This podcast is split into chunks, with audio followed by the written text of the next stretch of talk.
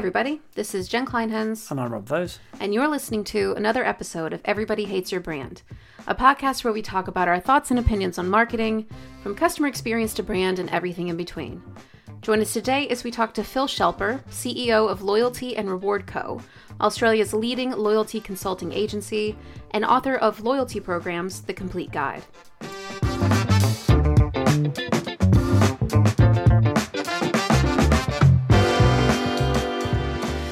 Um, we've been very lucky on this podcast to have some fascinating guests on, uh, and we try very hard to find um, experts in their fields uh, and people who have an interesting story to tell. Uh, and this person uh, is no exception. We've talked about loyalty before, uh, and we've talked about reward programs before on this podcast. Um, and we wanted to cover it off again with the perspective of somebody who's uh, really, really, truly deeply an expert in the field. So I'd like to welcome to the podcast uh, Phil Shelper. Welcome. Thanks, Rob. Appreciate you joining us. Phil is, uh, for those who don't know, Phil's joining us from Australia. So it's uh, early here and, and late there. So we appreciate that. And the time difference can be a, a, a pain. Um, so when we start an interview, we always do what we call the kind of credibility section, like who you are, um, what your background is, and what you currently do. So do you just want to give us a quick, quick, quick taste of your career and what you're currently up to, please? Uh, sure. So I'm the CEO of Loyalty and Reward Co. We're Australia's leading loyalty consulting agency, uh, but we operate globally. I started my career at Vodafone, uh, just like you, Rob. I was there for eight years. Indeed. And uh, spent some time in the loyalty and retention team. And that led to me getting a role at Qantas Frequent Flyer. I was there for four years, uh, focused on loyalty design, managing all of the reward products uh, and and other things, and it gave me a really solid grounding in in uh, the operations of a, a, really big, very robust uh, coalition loyalty program. When I left, I then started up Loyalty and Reward Co. We've been running for uh, eight years this month, actually. Uh, we've consulted to over 60 brands during that time, um, including McDonald's globally, uh, Klarna. We're currently working with Klarna, Procter mm. and Gamble, uh, Optus, uh, Dan Murphy's, Macquarie, NPD Group, and uh, many other uh, big, uh, very big brands. Uh, designing loyalty programs, implementing loyalty programs, and helping them to, to run their programs as well. we also do a lot of education, also. So, recently we launched our most recent book, Loyalty Programs The Complete Guide. And we also run a loyalty education course through ADMA, uh, in Australia as well. So we're we're knee deep in loyalty. If you try and talk to us about anything outside of loyalty, we can't help you. That's amazing. Well, I mean, what credentials? Um, I do have to ask you. I say we're both uh, Vodaclones. They call us here because I'm based in Newbury in the UK, which is where the sort of global HQ was for a while. Um, and it's a small town, and it, most people at some point here have worked for for Vodafone, hence the name. What was it? You said that you kind of eh, got into into loyalty at, at Vodafone. What was it about it that sort of drew you to it and sort of retained you has retained your interest all these years yeah well i think vodafone was one of those really great companies where you could move around a lot so i probably in the eight years mm. i think i had uh, seven or eight different roles uh, i spent most of, of, my time in the marketing team but uh, I moved around in different roles within marketing. I definitely working in the loyalty and retention team was was my favorite role there. Um, I liked it because uh, there was the the opportunity to actually uh, make a genuine difference. Um, one of the things that we did mm. there was uh, the churn rate for prepaid customers was very high. It's running at about fifty five percent, uh, and so we worked mm-hmm. to develop a program where we identified customers whose uh, who had run out of credit or their credit had expired, and if there was any sort of a pause, even a two or three day pause in them recharging, um, we'd hit them with a really attractive offer to stim- stimulate them to, to recharge as mm-hmm. quickly as possible. And it was a super simple campaign. So that got me really thinking about how powerful uh, loyalty and retention approaches could be. Um, and then when I moved on to Qantas Frequent Flyer, I got introduced to the world of loyalty programs that make money.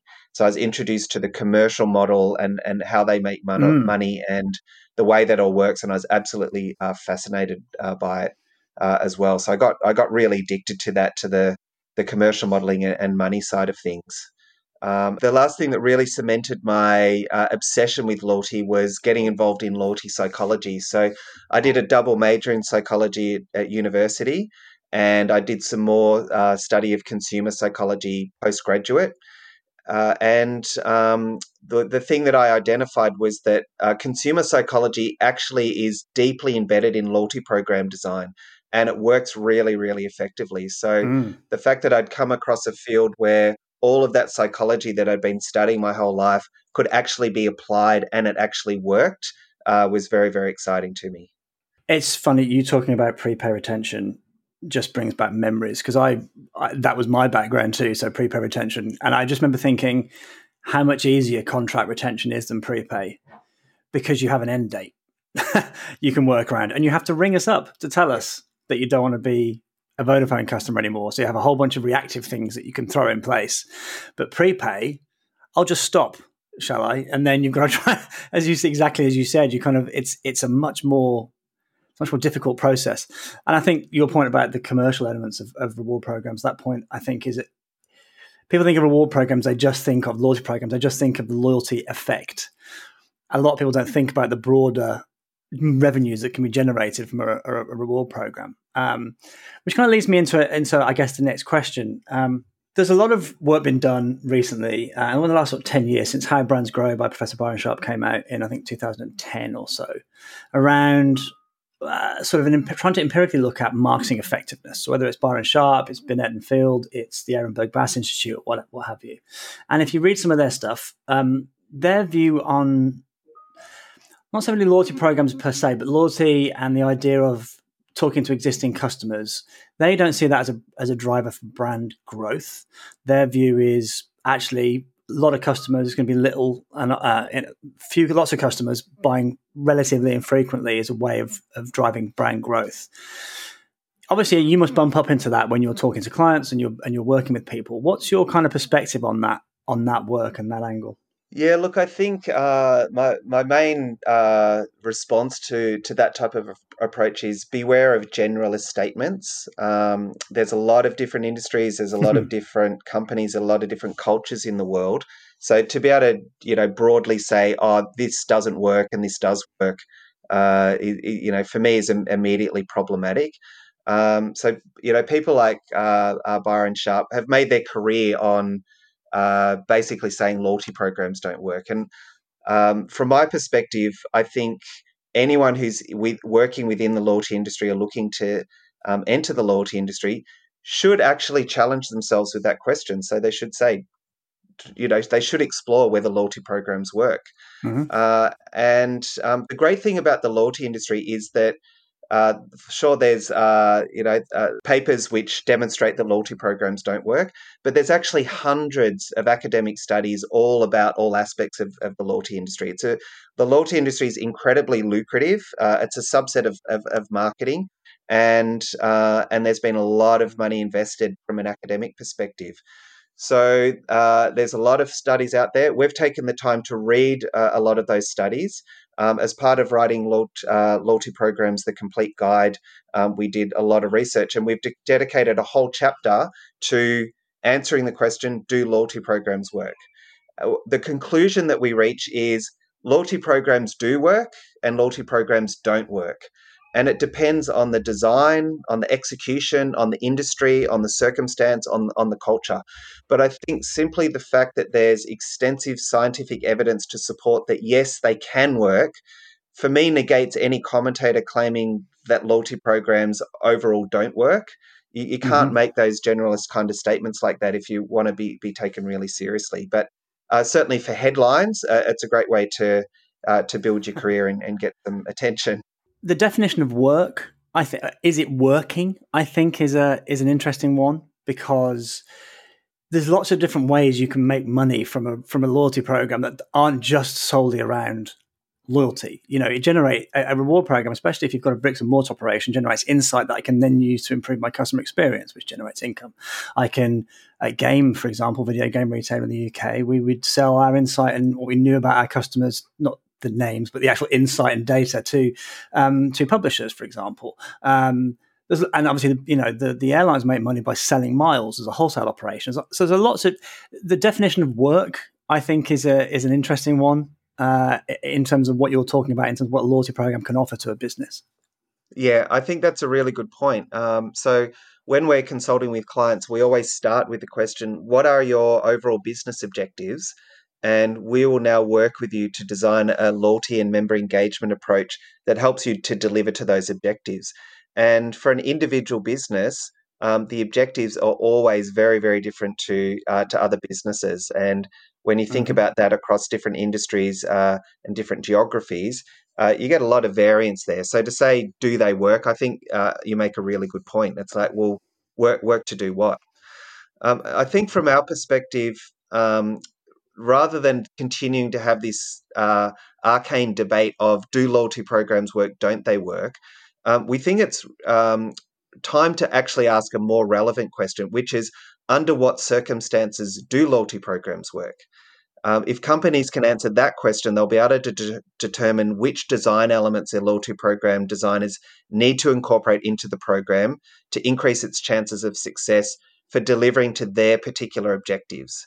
So, from our perspective, it's things like making it simple, delivering value, providing the member with a sense of belonging and exclusivity to build out that emotional engagement, um, ensuring it's complementary to the brand, designing a cost effective commercial model so it increases the chances of delivering a positive ROI.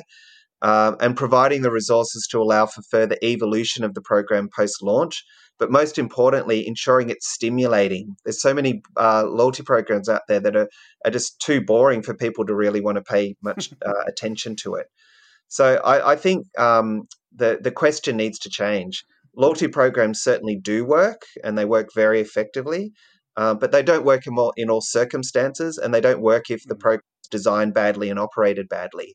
So understanding it, under what circumstances they work uh, for us is a much more powerful and relevant question. Well, that's a beautiful segue into my next question. Uh, it's almost as though we rehearsed this, um, which is if you take those kind of um, metrics about what makes a great program and uh, what what are some of the programs you look at that you go, do you know what they've absolutely nailed it? They're doing some really good stuff, whether it's whether it's just doing the fundamentals brilliantly or it's doing something interesting and new. What are the what are the programs out there that you've kind of either A been involved with or B got your eyes on? Yeah, so I kind of go through phases of working really intensely um, with different programs in order to just get, get a really good sense of what, what it's about. Um, at the moment, I'm focusing uh, primarily on any program that's powered by artificial intelligence because, for our from our perspective, that that's uh, a, a, really big future megatrend um, within the loyalty industry. So uh, this is pretty mainstream, but um, I'm actually doing a lot of experimentation with Woolworths Everyday Rewards in Australia at the moment. So they, mm-hmm. they generate all of their marketing comms from an AI platform hosted by Quantium, which delivers mm. individualized marketing to their 12 million members using an incredibly rich data set. And the thing I love about it is the AI platform evolves and adjusts based on how the member responds to different offers, um, which ensures that it continually optimizes. So it's it's very very impressive. So what I'm doing with that at the moment is uh, um, for a couple of weeks, I'm getting all of the offers um, coming in. I'm activating them. I'm then going and shopping in a way that uh, activates and uses all of those offers. And then for the next two weeks, I'm going radio silence and then turning it back on again. And it's absolutely fascinating to see how the AI responds with um, uh, uh, increasing and reducing the value of the offers that, that has uh, been provided to me and changing the conversation and the types of offers that are being put uh, in front of me uh, based on that different type of erratic behavior. Mm. Very, very fascinating to see it um, responding. It's like you're, you're, playing with something alive. Um, Skynet. Also, yeah. I'm also um, having a good play with Kiehl's rewards at the moment. So Kiehl's is like a cosmetics brand. Um, they've got uh, um, a, a, a, program where you earn points and you can redeem those for vouchers, and they have all sorts of discount offers and that sort of stuff. And the reason I'm having a good play with that is it's ridiculously generous. Uh, so every time yeah. you place an order, you get all of these free samples and then bonus products. Um, uh, you get uh, 10% back of what you spend um, in the form of points, and when you've accumulated enough, uh, you can cash them out for a ten dollar voucher. Um, you can use multiple vouchers in a single transaction. Uh, and really? then if you're at the highest tier, which is diamond, uh, black diamond, um, then you get this astonishingly generous birthday uh, reward as well. So I'm, I'm, having a look at that sort of stuff as well. So one of the things that most loyalty programs struggle with is providing good amounts of value because value is what drives loyalty program hmm. engagement. Mm. Uh, so that's um, an interesting one, yeah.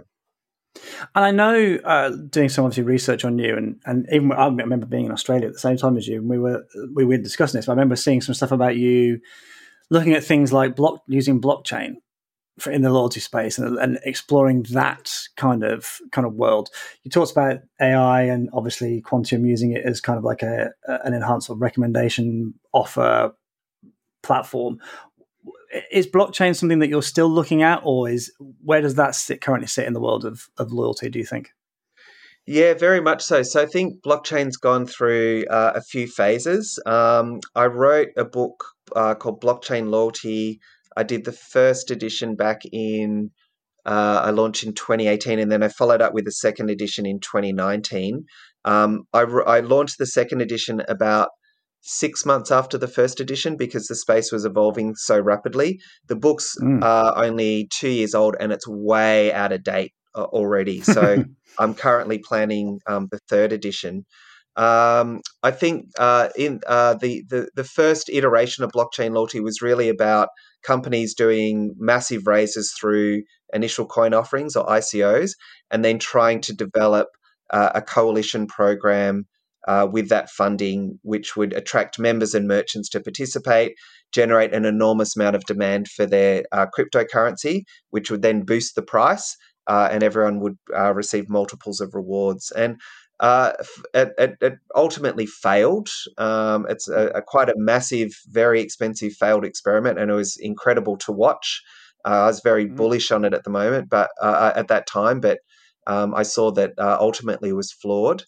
Um, and um, the and so that that's sort of all just fell away. There's also uh, companies um, such as Loyyal who built out uh, really good quality back end um, uh, blockchain layers um, to connect loyalty platforms with earn and redemption partners. They got some good traction with Emirates. Uh, uh, which was kind of interesting as well. So there's definitely a lot of stuff going on in that space in solving back end connectivity challenges and trust between um, different brands. Um, where uh, we're really excited at the moment um, around uh, around blockchain loyalty is everything that's happening in the NFTs or non uh, mm. fungible mm. token space. Um, we think that there's uh, going to be some really exciting loyalty stuff that comes out of um, art and uh, crypto collectibles and all that sort of stuff. Uh, so that that space is only really starting to get going. So we're very uh, excited there. But where we see most of the blockchain loyalty stuff happening at the moment is on exchanges. So um, uh, companies like Binance and FTX and, and other companies have created their own crypto token and they've used that to reward uh, the uh, people who trade on their platforms uh, mm. by doing um, uh, different types of uh, activities, whether it's trading, uh, sharing data, gamification, all that sort of stuff. And that's been incredibly successful for them. So it was interesting that it was ultimately the exchanges that managed to make blockchain loyalty successful. And I don't think there's been nearly enough uh, recognition or, or, focus on that uh, from any industry observers. So we'll be looking at all of that sort of stuff uh, as part of the uh, the next uh, version of, of, blockchain loyalty, um, as well as a new project um, that we're going to be focusing on in uh, Latin America, which is really exciting. Ah, that does sound exciting. It's interesting because there are so many variations of loyalty programs about how you can do it. You know, from the very basic, your local coffee shop with a you know card and a stamp and using the goal gradient effect to get people to, to fill in their stamp cards to complicated programs, whether that's points, whatever it might be. But I think the other interesting kind of aspect that I've been looking at a little bit recently is the idea of something like Amazon Prime. And people don't necessarily think about Amazon Prime as a loyalty type program. But if you read the, the original, it's a fantastic article. I'll try and dig it out and put in the show notes about the, the launch of Amazon Prime. And Jeff Bezos is quoted to say, I want to build a moat around my customers. and if that's not the definition of what a loyalty program is, I don't know. I don't know what is. I think there's some really interesting stuff going on in terms of those paid for programs where they're using the psychology of loss aversion. Like, I've paid for this, I should bloody well use it.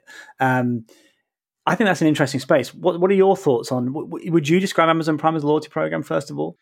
I'd definitely describe it uh, as a loyalty program. Um, I think typically when we talk about loyalty programs, uh, we talk uh, more more widely about member engagement uh, programs or member programs. So, um, if you think about uh, a customer engagement program, so that would be a marketing campaign that uh, encourages any customer to engage more uh, deeply with with the, the company.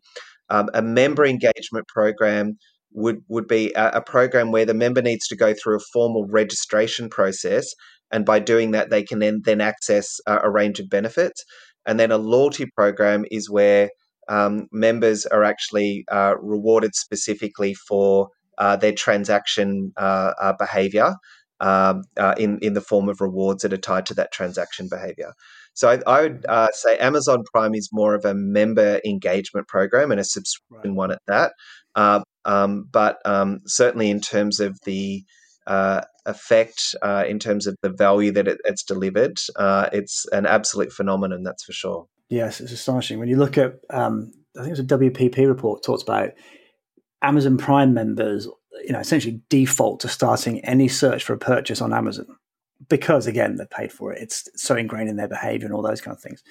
Um, one of the things that I've been lucky enough to build and run reward programs and loyalty programs, and one of the things, and one of the, the funnest sort of situations, and I, you must bump into this all the time with your clients, is, and I apologize to any finance people listening, uh, is working with the finance departments. Uh, I think when we launched something called the Game Station Elite, which was um, Game Station was a, a, um, a, national brand of video game retailer. I think I did something like I, I, don't even want to think 17 different scenarios in terms of business cases um, uh, and what have you, every single possible thing. And when we looked at redemption patterns, and, and you've talked about you want people to be engaged in their program, and that also means not just earning, but it means burning as well. So they're realizing the value of that that program, burning points, whatever it may be.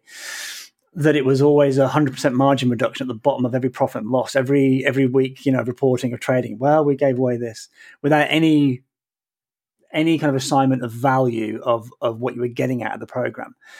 How do you try and work? Do you, do you see that? Uh, it would be a question oh, as well, or was I just picked on by my finance department?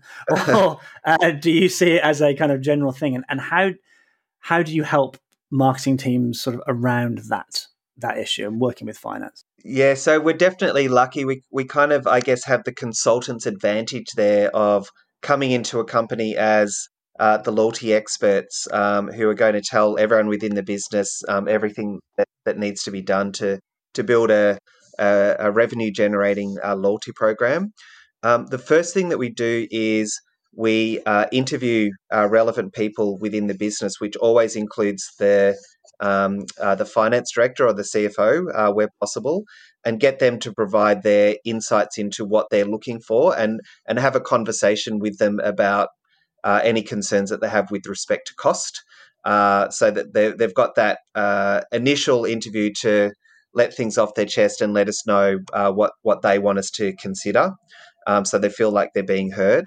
Um, off the back of that discovery phase, we then have an ideate phase where we run a workshop or multiple workshops with key stakeholders to go through the process of exploring different frameworks and identifying what the right loyalty program design is going to be for the company. And we always make sure that there's a senior finance person involved in those workshops so that they've got the opportunity to participate in that. So when it comes time to actually start looking at commercial modeling, um, we're, we're um, engaging with someone who has been on the journey and has a better understanding of the fundamentals of what makes a good loyalty program, but also why the particular design uh, that is being modeled is the right design for their company. Uh, the other thing as well is um, we often find that people uh, working within finance teams don't have have never designed a loyalty program commercial model before, so they don't really have a solid understanding of how to best structure it. So we'll always do the first draft of the the commercial model for them uh, and work with them on agreeing assumptions uh, and uh, parameters and everything. So when it comes time for them to take that over and, and complete that model, they've uh, been heard, they've been uh, on the journey and participated in the design, and they've been provided with direction on how best to model um, the financials. Um, so they now feel like they're actually p- part of the process rather than having something put in front of them uh, that they then need to critique without having any real background understanding of, of what's going on. Um, and and following that process for us, we've been very very successful in uh, in getting a lot of support from from uh, CFOs. So it's just me then, is what you're saying? Definitely not you. I um, when I was at working within companies, it was always way way more difficult to uh, try and uh, get yeah. something past the CFO because you are developing something in isolation and then taking them to them at the end to say, "We want to do this. Can we have some money?" Uh, and so it took them uh, a lot of time to get yeah. up to speed to understand what's going on. So it's a, a very different approach. But um, chapter 14 of Loyalty Programs, the complete guide, is all about commercial modeling and uh, financial modeling of loyalty programs with lots of formulas and examples and stuff in there. Uh, so, um, you know, anyone out there in finance world who wants to get a better understanding of how to model uh, loyalty programs from a commercial perspective, there's uh, heaps of uh, details in there. Brilliant. Well, a slight change of gear now because both myself and Jen, who again, for anybody who's listened to these podcasts uh, before knows we have fairly limited some limitations on our tech, which is why only one of us ever does the the um, the interviews usually. Um, but we're both uh, interested in uh, setting up people who set up their own businesses, people who've decided to take the leap uh, and and make a go of something. And demonstrably, you have. You know, eight years is phenomenal. You know, most small businesses don't last that that long. So for, for you to have done what you've done is extraordinary. We're always fascinated by what the catalyst was that made you make people go out on their own. Um, what was it? What was the trigger for you that made you decide? You know what? I'm going to go and do something outside of working at a big client or working on a big loyalty program? Yeah, so for me, it was just uh, a, uh, a, hatred of corporate life. So I hated the politics, I hated the slow pace, the control other people had over me.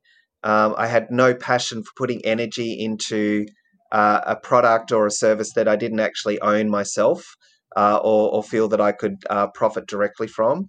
Um, uh, ultimately, my personality type just didn't didn't fit it. Um, I was always looking for an idea, a business idea, which I could use to go and and build out my own business on my own.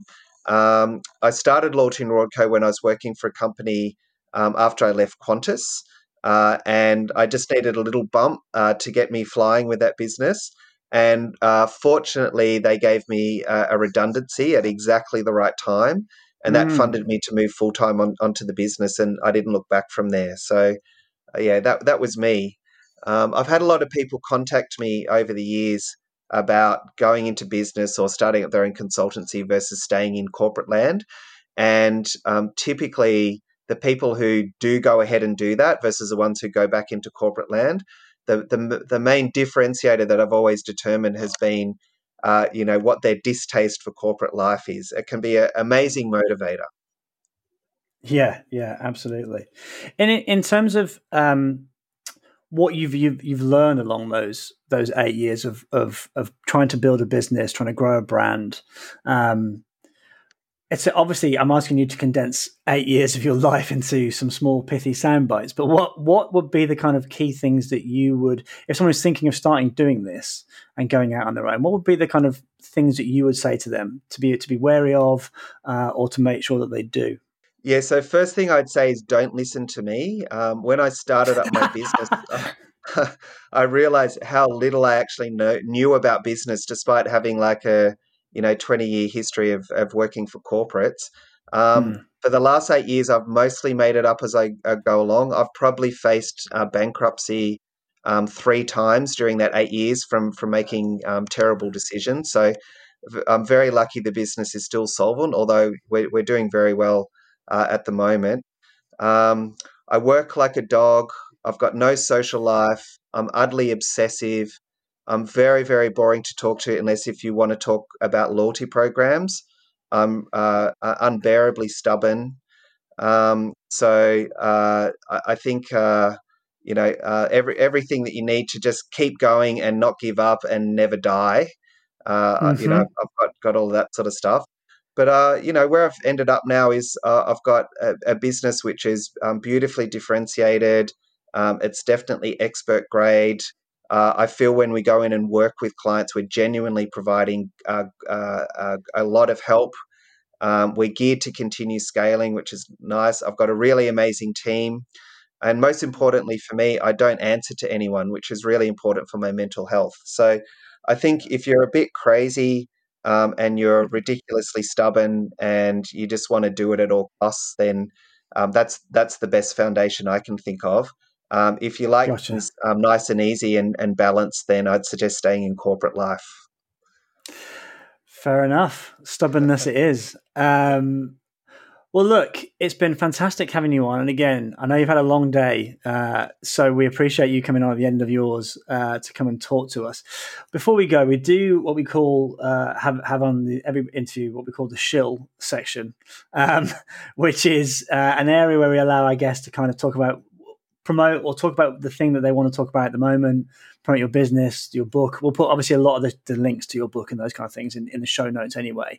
But this is your time to kind of talk about talk about promote what you would like to to talk about, if you like. Sure.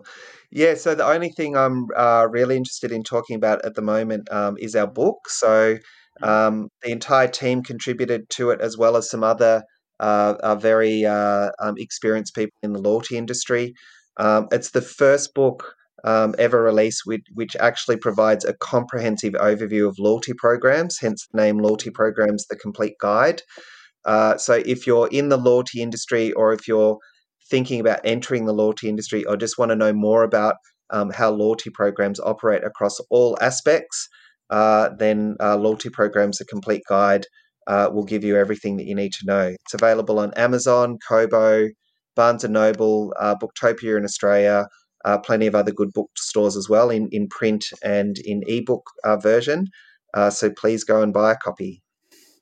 Brilliant. As I say, we'll put the link for that uh, in the show notes as well, or multiple links, depending on obviously lots of different different places there. Well, look again. Thank you so much for taking time at the end of your day, uh, when your brain is probably a little bit frazzled, uh, to come and talk to us about loyalty. It is uh, it is greatly appreciated. Thank you very much. No worries. Thanks, Rob. Have a great day. So that's it for this episode of Everybody Hates Your Brand. We hope you enjoyed it. You can find show notes, resources, and more episodes on our website, everybodyhatesyourbrand.com. But before we go, let's talk about what we're loving this week. That's right, this segment is back. So, Rob, what you got? Well, uh, I'm reading a fantastic book uh, called How Not to Plan 66 Ways to Screw It Up. Um, written by uh, Les Binet and Sarah Carter, who are, you might have heard Les Binet's name before, mentioned on this podcast. Does a lot of work with Peter Field, uh, wrote The Long and Short of it, and a bunch of other things. Um, but they wrote a series of articles. Um, they're both Adam and Eve DDB, and they wrote a series of articles uh, that they wrote for a publication called AdMap. And they're basically sort of busting myths um, and a lot of sort of nonsense that swirls around, as they would describe it, swirls around marketing and marcoms and those kind of things, using their kind of evidence-based empirical approach. Um, it's just really well put together. The fact that it's lots of little individual articles feels makes it easy to read, doesn't make it feel too monolithic, uh, and there's some fantastic uh, nuggets of information there, whether you're a planner at an agency or uh, somebody who works in marketing client side. Uh, it's got value for everybody, I think. It's, it, I'd highly recommend it. We'll put a link to the to the book uh, in the show notes. Jen, what have you got? Yeah, so this is a little bit of a, um, I guess, not too inside baseball, but the agency that I, I recently started working for is the CX has released uh, their newest version of this thing called the X Index. So this is technically a little bit of a shill, but I find it really, really interesting, and it's something that I've kind of uh, have been trying to do for a long time in my career, which is measure the impact of customer experience, or like what makes a good customer experience. How do we measure that? How do different companies compare? And luckily for me, I just started working at a place that actually does that, so that's great. Um, but yeah, I would check out the X Index because basically what they do is they go all sorts of different countries. So it doesn't matter if you're in the US, UK, China, Europe, they do it all over the globe basically. And they go around and ask customers a bunch of really interesting questions and they put together with the, you know, the the sort of algorithm magic that they do and start to figure out what's working, what are the trends, what's coming next, and like basically who's being successful in terms of uh, creating a good customer experience. And I think more than ever, kind of coming out of the year that we've had and the way that customer experience has kind of changed because of COVID, obviously, and some other other things. Um, I, I, think it's it's definitely something to pick up, something you know that's going to be uh, fascinating for a lot of people to take a look at.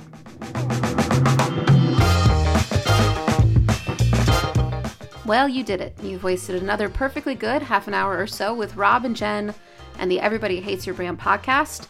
Again, you can find us on everybodyhatesyourbrand.com and your podcast platform of choice. Have a week. Take great, great care and be vigilant.